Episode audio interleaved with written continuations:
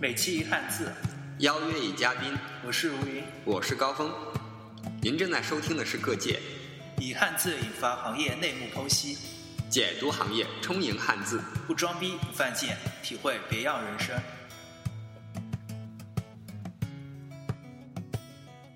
上一期播客呢，讲到了不健康的加班文化。这一期呢，我们借着狼的专业来说一说整个游戏业的发展过程。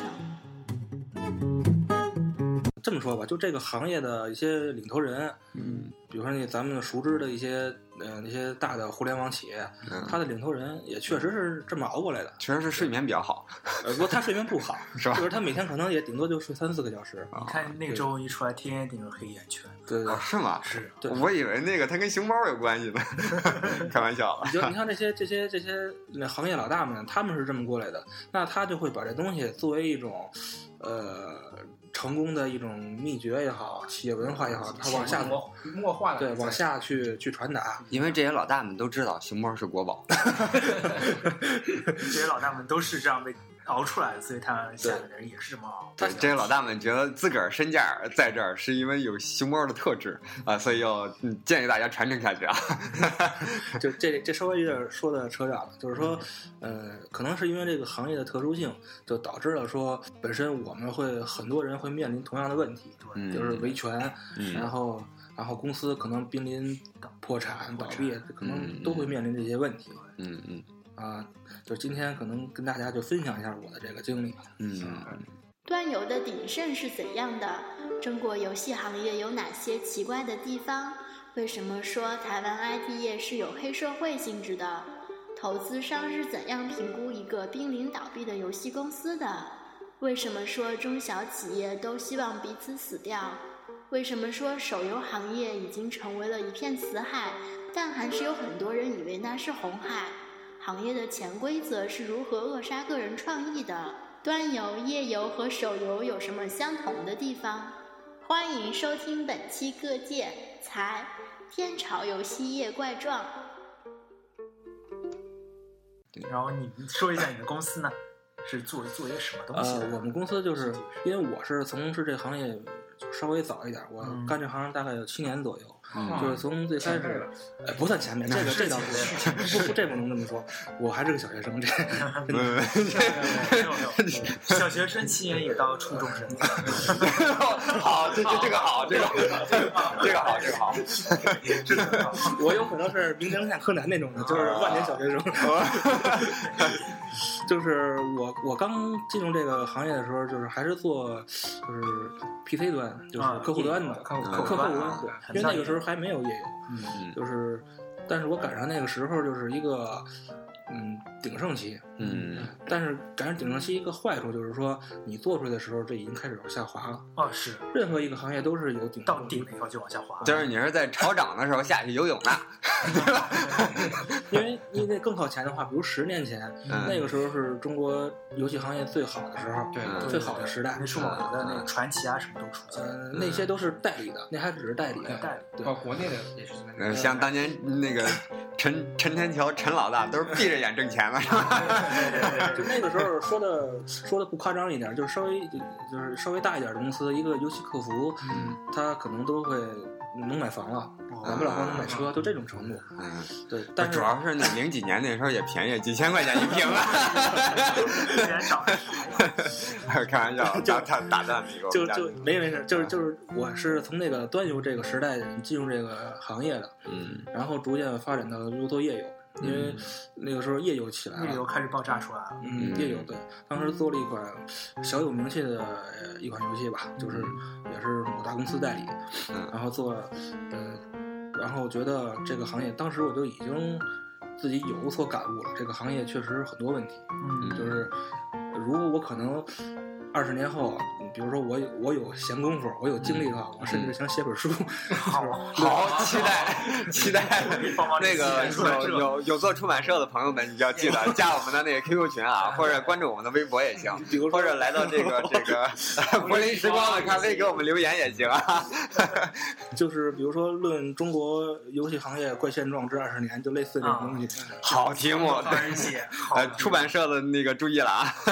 就是它确实有很多东西是就是为外界所不知的，可能外界更多的看到是哇，你们暴力啊， 对，灿烂的一面，啊灿烂的一面。但实际上里面很多就是，咱们说的直白一点，就是肮脏的东西。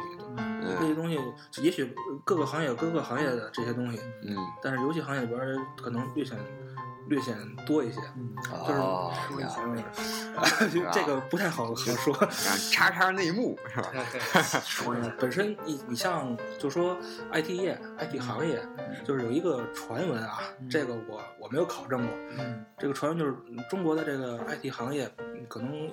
呃前身更多的是从台湾那边儿嗯传入过来的，就是在中国那个可能八十八十年代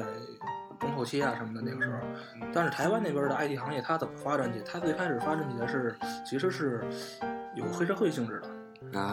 啊，这这我只是随便说，那个郭郭台铭先生，你要需要澄清一下啊！你如果收听我们节目的话，你 最好跟大家澄清一下。因为这个行业就是说，就是听过以前听过行业内的一些资深的人士，就是有也有那个台湾的台湾来大陆这边儿就是开公司的嘛，嗯就是他们可能说过这些，就是其实这个行业它不是一个很光鲜的，就是一个种子一样成长起来的，它是也嗯是经历过很多的。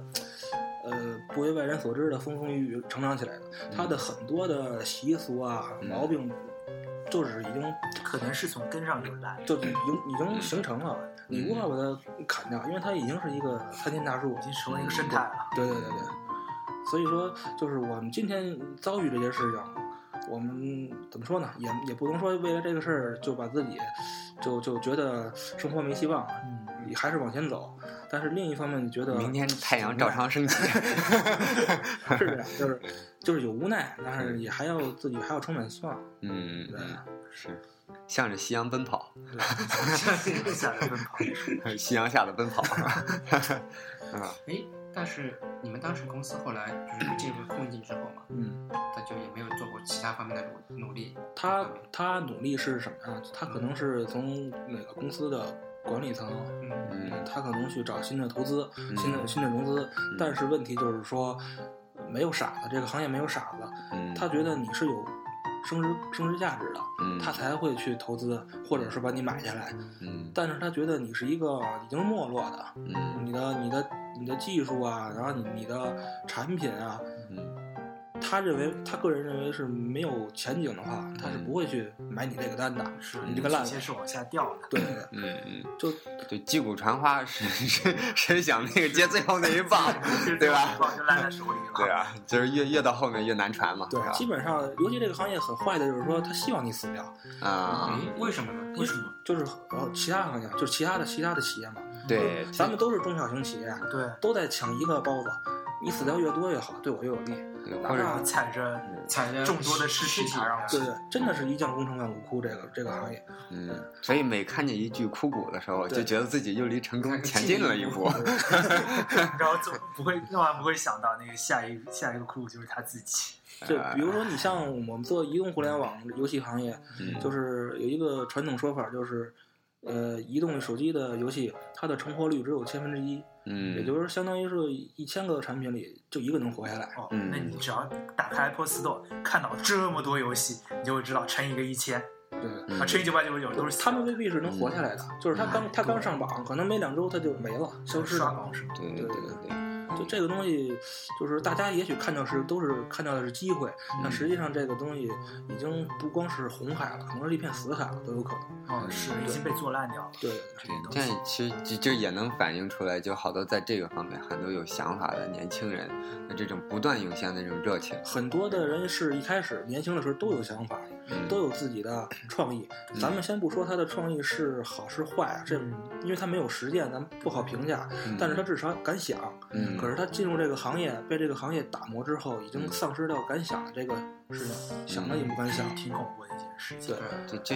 能呃怎么说，就扼杀人们希望了，这个是因为他最残酷的， 就你个人的力量毕竟是有限的，你无法扭转这个行业的潜规则。啊，嗯是对吧？嗯你看现在那个手游榜上，对，就是三国塔防加三消，比如就说是这些对几个类型的游戏，你再也没有其他游戏出来了。嗯这个是非常还常有见卡的，牌什么的，比如一个一个一一款类型的游戏，大火了，你会在一个月内看到若干款若哎类干似款嗯的。嗯类似的，很多的抄袭这种对啊，它只能只能是在它的画面感、啊它的嗯美工上可能更有提高。它规则也不会改，我觉得。规则大部分都是一样的，对，嗯，就是说它本身它是成本，它是控制成本的话嗯，它用最小的成本嗯来，完成这它件事最好能情。套个模板就能上，对对对，这最好。嗯美工都不要钱这。就是端游发展末期的时候就是这种情 况。现在不是端游到手到页游到对手游，这个生态都是一模一样的。其实再再往发展下，再往下就是梦游，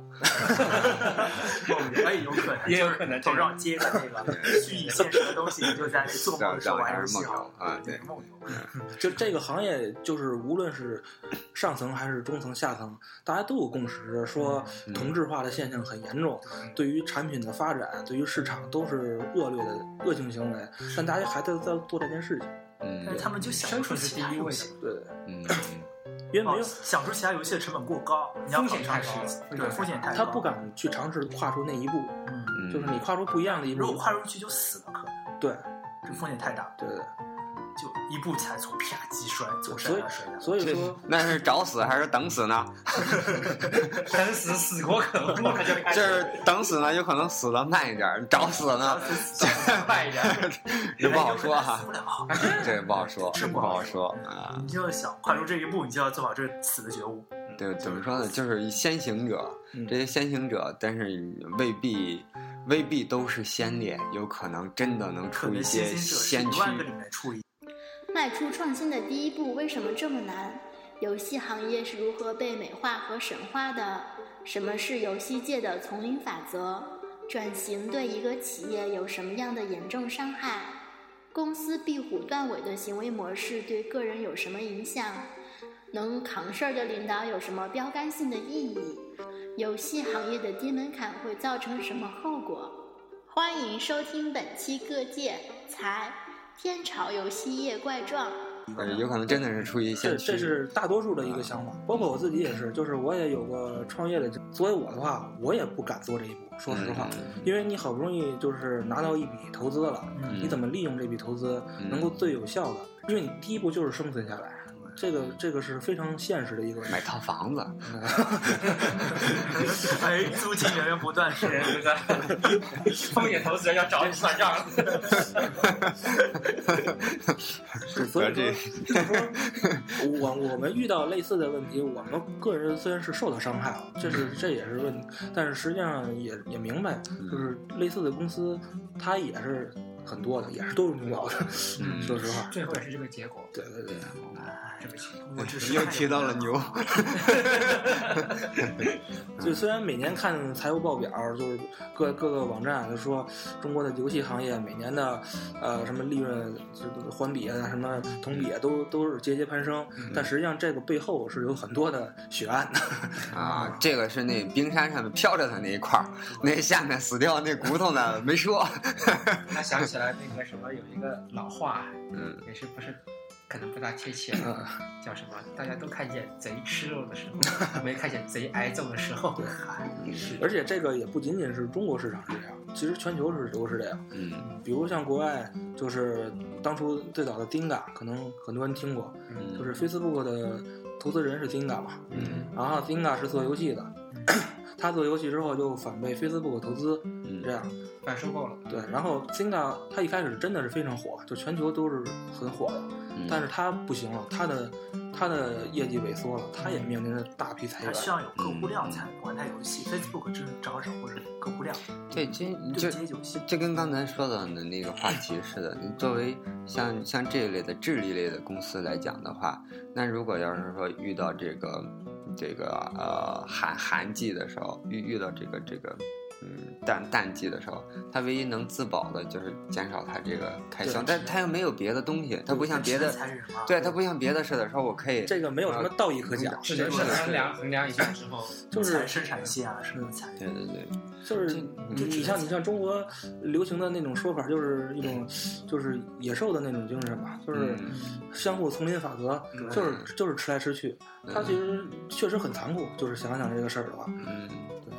对，对，这我我想起以前那是零几年、零四年那会儿吧，就是嗯、呃像当年那个联想做大规模转型的时候，也是一个部门儿一个部门儿裁掉。当然，就是裁的时候会非常快啊，就是可能当天做决定之后的话，像那个呃工卡啊或者怎么，就马上就该对掉这样啊，然后那个赔三个月的钱这样。但是对他现在占占对啊，占那还占算真真不错，大 大喜大企业就是当时的时候，怎么说还有人就是发这个帖子说这个公司不是家，但是这还有而且还有就是当年的我的，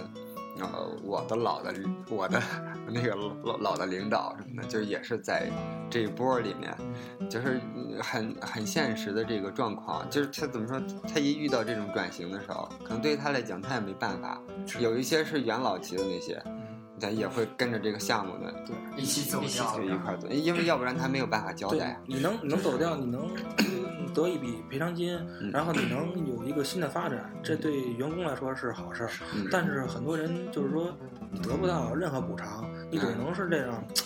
不是每个企业都所以是就像这样。就就团购那个团购中牌去了。对，其实从这儿讲甚的话至，就是最恶劣的是我我见过的，就是这个行业里，比如说到什么到一种什么程度，啊就是动手的程度。啊哦打起来，就比如说玻璃，叫保安，嗯谁谁谁来那个谁来闹事儿，谁来那个要债，嗯哎把它对，就是一种一种暴力行为，就把他甚至把警察都叫来了，就这种都有。电视台嗯流血事件，对对对，砸玻璃，砸窗玻璃，把那个里面办公桌型搬出去卖啊。嗯，这个我倒是那个我在中包括中国包括世界上在台湾那边有一些知名公司嗯转型的时候，嗯也发生过比较大的社会事件，对嗯吧？就那嗯那时候要纠结，就是一纠结一批人。这没有办法， 当时啊当时的情况下是双方老死那个我我们的听众里面有那个从事特殊行业的，可以可以和我们联系，不，这个这块还是剪掉吧。不要紧不要紧， 我说太多了，我觉得 那倒是别到时候我被做掉了。不会不会不会不会不会，我我透露一下，就是我个人感觉高峰长得有点像韩寒，嗯啊，你们可以路上留意一下。啊不是，回头韩寒中枪了。来算一下，哎，嗯咱还真的是韩寒长得像你，因 为不是不是，你知道吗？以以前的时候，以前那是干嘛来着？也是弄一些项目什么的。那时候是有人说，哎，说哎，我看完这，我觉得你特像马云，是吧？我去你的吧！我我有他那么难看吗？不是马马云中枪 啊！你要发现那个马云做那个，我阿里工程师本人都啊比，跟他比的差不多，然后马化腾那一个，然后都都疯传马云长得像啊你知道像马云以前他做过一个访谈节目，嗯他在访谈节目上说过，他最讨厌长得漂亮的男人。这马云肯定来不了咱们这儿。那个马马云来也不能让他上歌界，你知道吧？这个那他也听不到。呃马马云，你要是听到的话，那 个别呃。别是有实实在对不住啊，那那个不是故意的，我员工听到可以转化他一声。对，就是如果马云的员工听到的话，你可以那个嗯转达一下啊，我我们不是故意的，就是就长得帅一点，没办法。蓝哎的情况是比较悲哀的，嗯，就是确实就是，呃，你从个人的角度讲，他会对你未来的发展也有影响。对对对就是你下一家公司，他肯定会看你之前的经历嘛。嗯他比如看你在这个公司你没待几个月，你自己写简历，你首先就很没办法就写，没办法写，怎么写呀、就是嗯因为这东西虽然不是你的原因造成你走的，但是你你确实走写 了。公司倒闭，我走了。那就就算你这么写，那个你下一家公司他不会对你有什么同情的，这都没有这的。肯定没有。他只是用人单位，他就觉得你他是怎么跳槽这么频繁？他他也觉得你干嘛了？当时对对对对把你老板弄破产了，弄倒闭了。他会觉得就是你你在上一家公司几个月，你你怎么没你没干什么吧？你就嗯对他，所以说对于个人来说，它都是一个很大的影响。嗯就是说，嗯，以前就是听过一个行业老大，他讲过一句话，就是说，呃，七个字，他他给总结七个字，就是说，选对行业，跟对人，这个是作为一个人就是从业就是入职啊，就是找工作的嗯这样一个他的一个体验，就是说选对行业，就是说你一定嗯嗯看准这个行业，跟对人，所以跟对人指的是说，你看中一个好的、健康的，就是良性的一个项目。然后这嗯个带头人确实是一个能够负责任的、能够扛事儿的嗯人，这样是最好的。啊，对我，你说说说到这儿，我想起那个一一位前辈啊，想起那个像像史玉柱史总来了，但我觉得刚才那个开太多玩笑了，比如说像像像那个马云马总，其实各位都是老前辈啊，我们都是晚辈，我们那个调侃一下，借借借借借您这个就是名声什么的，我们开开玩笑，其实绝对没有不敬的那个意思啊。其实像以前像像史总那边也是，听说好多这样的这个事迹啊，你比如说刚才。那个像狼这边说了扛事儿，嗯嗯当时其实我觉得就是作为我们好多晚辈来讲，就是对对石董这边特别敬佩的一点，也是也是当年像像石董说的，就是跳出来说说，嗯，当时出事儿的时候，军人大厦那些什么，就是所有的这些钱我都还。哇，那这个很厉害，因为当因为当时的时候，确实这个数字非常多，啊非常 天文数字。对啊，就是就是怎么说，他能能能做出这一步，就能做出这个程度，说所有这些我都还。那这个时候呢，就怎么说，为他后面，当然很多的这个帮助啊，包括那个像那个呃段永基啊、柳传志啊，好像很多的这个帮助，我是听私下里这么说的啊。怎么说，就是冲着这个人，他有这个能扛事儿这劲儿。 对，这这怎么说？我觉得就是随着后来的时候，他很多的这个，当然也和他的智慧相关啊。这个运作手法、监测生物那边，还有那个叫什么四四通啊，再到后来的几家银行，也和智慧相关。但怎么说，这这个人的这个人的品格在那边，对，就这怎么这理性在里面，一面大旗就就竖起来说这个所有那个我都还。当然说话算数。对，而且怎么说，可能嗯，我们从换一个角度来讲，就是当年像石总，但是他如果运气不太好。可能也就这一下就垮了，也可能。就他他有很多人在帮他。就就怎么说，就是他个人魅力。对于大伙来讲的话，大伙就是也是希望啊、呃、看到这么一个人物起来，看到这么一个标杆起来，因为他他不只是说他的这个周边人的这个这个需要，可能对于整个社会来讲，嗯、对于国家来讲也需要怎么样。帮他也好，或者树他也好，就是得让这这种人起来。因为就是社会，就是想爬起来的那种人起来，就是那种就就是怎么说，就一出事儿那个，就我就是赖在地上不起来，像那种你就你就由他去吧。但是像这种就怎么说，就能把这个话撂到这儿了。就就这种的话，我觉得怎么说，就是能能激起很多的共鸣来。就是像这种，谁都会觉得愿意支持他一把，对吧？就是这种，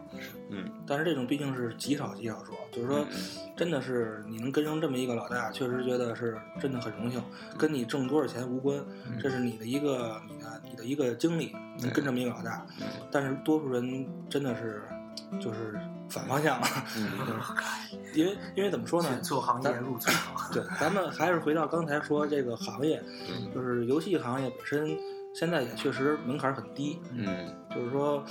呃，很多就是它可能不是这个相关的，不是互联网，甚至不是说 IT，它可能其他各种行业人都可以进来，嗯、然后他都会凭一己自己的想法，啊，他就他认为是什么样就是怎么样，嗯，他可能就是说把这个公司有一个好团队，嗯、有一个好的项目，嗯、都可能做烂的，也有可能。然后做烂了之后又不承担后果，唉， 后果是谁承担的？是是一家人啊。这个熊熊孩子、熊领导、熊老板，而且还有就是说，你比如像像公司，它如果是申请破产了，它真的破产的话，它的呃好像是它的债务，就是说你有钱，你有的钱还掉了，就是说你欠多少钱还掉了，比如你的劳工啊，或者你的什么其他的，那剩下的如果你还不了，没钱可还了，就真的没责任了。对嗯对哦对。这有限责任公司就是这样子，所以他会在一定的时间内，他去转移他的资金啊，有这种，就他可以各种手段嘛。他作为一个，他作为一个社会人，作为一个公司的老板，他是有这个资源去转移他的，对，把那个公款转移到，因为因为不涉及到他个人的资产，只要他不进行个人账户，只要那个账账面上，对，账面上面是对公的，不是对个人。对对对，他可以转到其他的方方面面，可以转到他新开的一个新公司里面去。通过业务卡，啊可以是他那个媳妇儿的什么小舅子、什么女婿的呃什么什么， 对对，反正只要这种公司都行啊。这但是这种嗯后面的关联关系谁知道啊？是吧？所以说就是说，百分之百抓到证据。嗯虽然咱们有有一个劳动法，啊你员工可以去仲裁，各种各种手段都提供给你了，你也可以去应用，但是这个结果往往是真的很残酷。就是说你你忙活半天，时间啊、精力啊，甚至金钱都搭进去了，其实你什么都没得到。嗯，反而还不如饲料好。这有很有可能是这样。就说的现实一点，我并不是说劝大家说就放弃自己维权的这个这个权益，但确实大家要考虑好，它是有成本的，很艰难，对，很艰难。对，但当然我们刚才开玩好多开玩笑的说哈，就是说到私聊什么的，其实我觉得，比如说那个真是到那个 仲裁这样的话，可能是很多各个方面都不愿意看到的，对包括那个一些社会资源啊有关部门也是不愿意看到的。所以就是在这儿提到这个私了的话，那也就是说，有可能的情况下，大家坐下来好好谈一谈。对嗯，啊，毕竟就是好多的这个怎么说情情情理相依的这些呢，就是哎怎么说大大家都那个都点到为止就好，都都不要对簿公堂，弄得大家都不开心，撕破对脸。你看我像我自己个人觉得，就像人类社会发展一样，就是说人从树树上下来，下到地上，慢慢建立氏族，嗯然后有了伦理，嗯然后有了有了道义，嗯然后才有了法律。对就是说一层一层的约束不管用了。嗯才会有下一个下一个约束。嗯，我个人看法就是说，呃，法律这东西在我看来，它是个工具，它不是万能的。嗯就是说，你能应用这个工具，能够有自己的最大利益，能收收获到最大利益，这是最好的。嗯但是如果说，嗯，如果不用法律，比如说通过道义，通过通过其他的途径，过人情啊，对，这个这个人情其实大家不用否定的，其实这东西是存在的，无论古今中外都存在。就说你可以通过非法律的手段，当然是合法的合就合合法合理的手段，你能你能达到这个结果是最好的，因为也节省你自己的维权的成本。嗯这而且而且你也在这个圈子里边，你也不至于说就是有些负面影响。毕竟说你打一场官司的话，其实对你还是有影响的，这是很很现实的问题你。下一个老板就是看你， 看你这个 了，嗯，下一个老板会被吓到。包括包包括我说一个很很实际的问题，就是在我们维权的过程中，甚至都出现两个完全不一样的声音。嗯维权的人认为是说我们通过这个法律手段去维权，是一个正当的，完全是正当的事情，对吧？嗯对但是是正当但是没有维权的人，他会觉得他会说，你捣什么乱？就是因为你们去维权了，哎造成了我们也没拿到钱，嗯真的是这是存在的这种。嗯，有可能，对，有可能。实际上，我听见狼的这些人说这个，实际上前面说到，包括你就是达成协议，实际上如果当时他说就算是对匹，嗯他给你了，嗯你也就认了，对对，对嗯对吧？问题是都是虚的。就全是虚啊，的，他没对给，你其时实间其实其实我觉得当年那个像史玉柱史总出来的时候，他说说所有的钱我都还，他也是有一个先后顺序的。他说你如果要是说呃着着急要的话，我还你一部分咱们的债务清掉；然后你如果不着急要的话，我以后还你。对，但是因为当时呃当时那个数额特别巨大，大家都挤兑的话，那肯定他后面的谁事都情明没白没办法做了，没办法做嘛嗯。对但是对他来说的话，他他他就是也是分一个对分他一就个次序他，就给你的那个，嗯给你个选择，就对是啊你要对啊快点要的话，我可以拿一点点。对对对，对但是至少说你从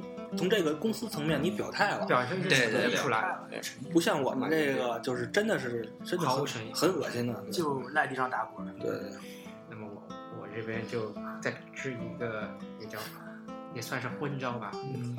实际上呢，我听了你过程这个过程啊，还有一个方法。那么实际上你也不需要去仲裁，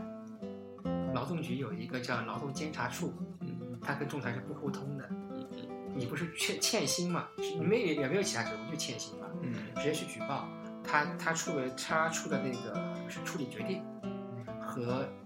到最后法院终审的判决是一样有效的，但是那你只要走一个程序，而你法院走三个程序。下次的话，如果这是是个好当然是支招啊，就有这么个地方，但是一般那个各位老板要小心了啊！ 我知道各位老板可能不太鼓励员工们听我们的节目啊。对，哎对，其实我觉得作为作为那个数量级最大的员工这些人，他应该更多了解这些东西，这是他应该了解的。对，各各各位老板可以跟我们私下联系啊，可以加我们的 QQ 群啊，也可以来那个柏林时光给我们留言啊， 也可以关注我们的微博啊。你像你像中国有有工会这个东西，嗯但实际上工会大家是是是什么东西呢？发劳保用品，啊在什么地方呀？对对对，其实其他都有外了，国的工会是制衡的，有点像居委会，哎，还没居委会有用呢。居委会来来几个调停的人了。对，它就是那个，实实际上有点悲哀，原来是建立一个体系，很理想化的体系，但是现在操作起操作起来很啊，真正实际上可能能还能起到作用的，肯定就是警察大队，因为它有实际权，哦因为它可以直接确定，直接查封，它有这但个是权利。有没有可能说，嗯比如这个企业它的后台足够硬，它能搞定这些事情？有可能，这就是中国特色。有可能。但是我是想想说什么话呢？就是说，不可能百分百吧，对，不可能百分百，这不个可能百分百。对，就是从这个方面来考虑这个问题，它有这有一条路。涉及到成本问题。对，是， 因为这个成本明显，而且它不需要你去再去，它是直接去举报一下，他就去调查。啊调查，或者说你说，比如说你人比较多嘛，嗯十个二十个往那个住他那个门口一对站门口一站，他就要维稳了，啊，哦他他的心理就不一样，他要维稳了。啊，他要过来问我，哎，到底什么事儿你们查查？对，咱每个人拿一小布片儿，然后往那一坐， 厉害。然后记住，千万别拿矿泉水瓶往自个儿头上浇。 如果要是浇的话，也是浇可乐，你千万别拿那个什么纯纯纯矿泉水那种浇，你知道吗？ 那容易引起误会。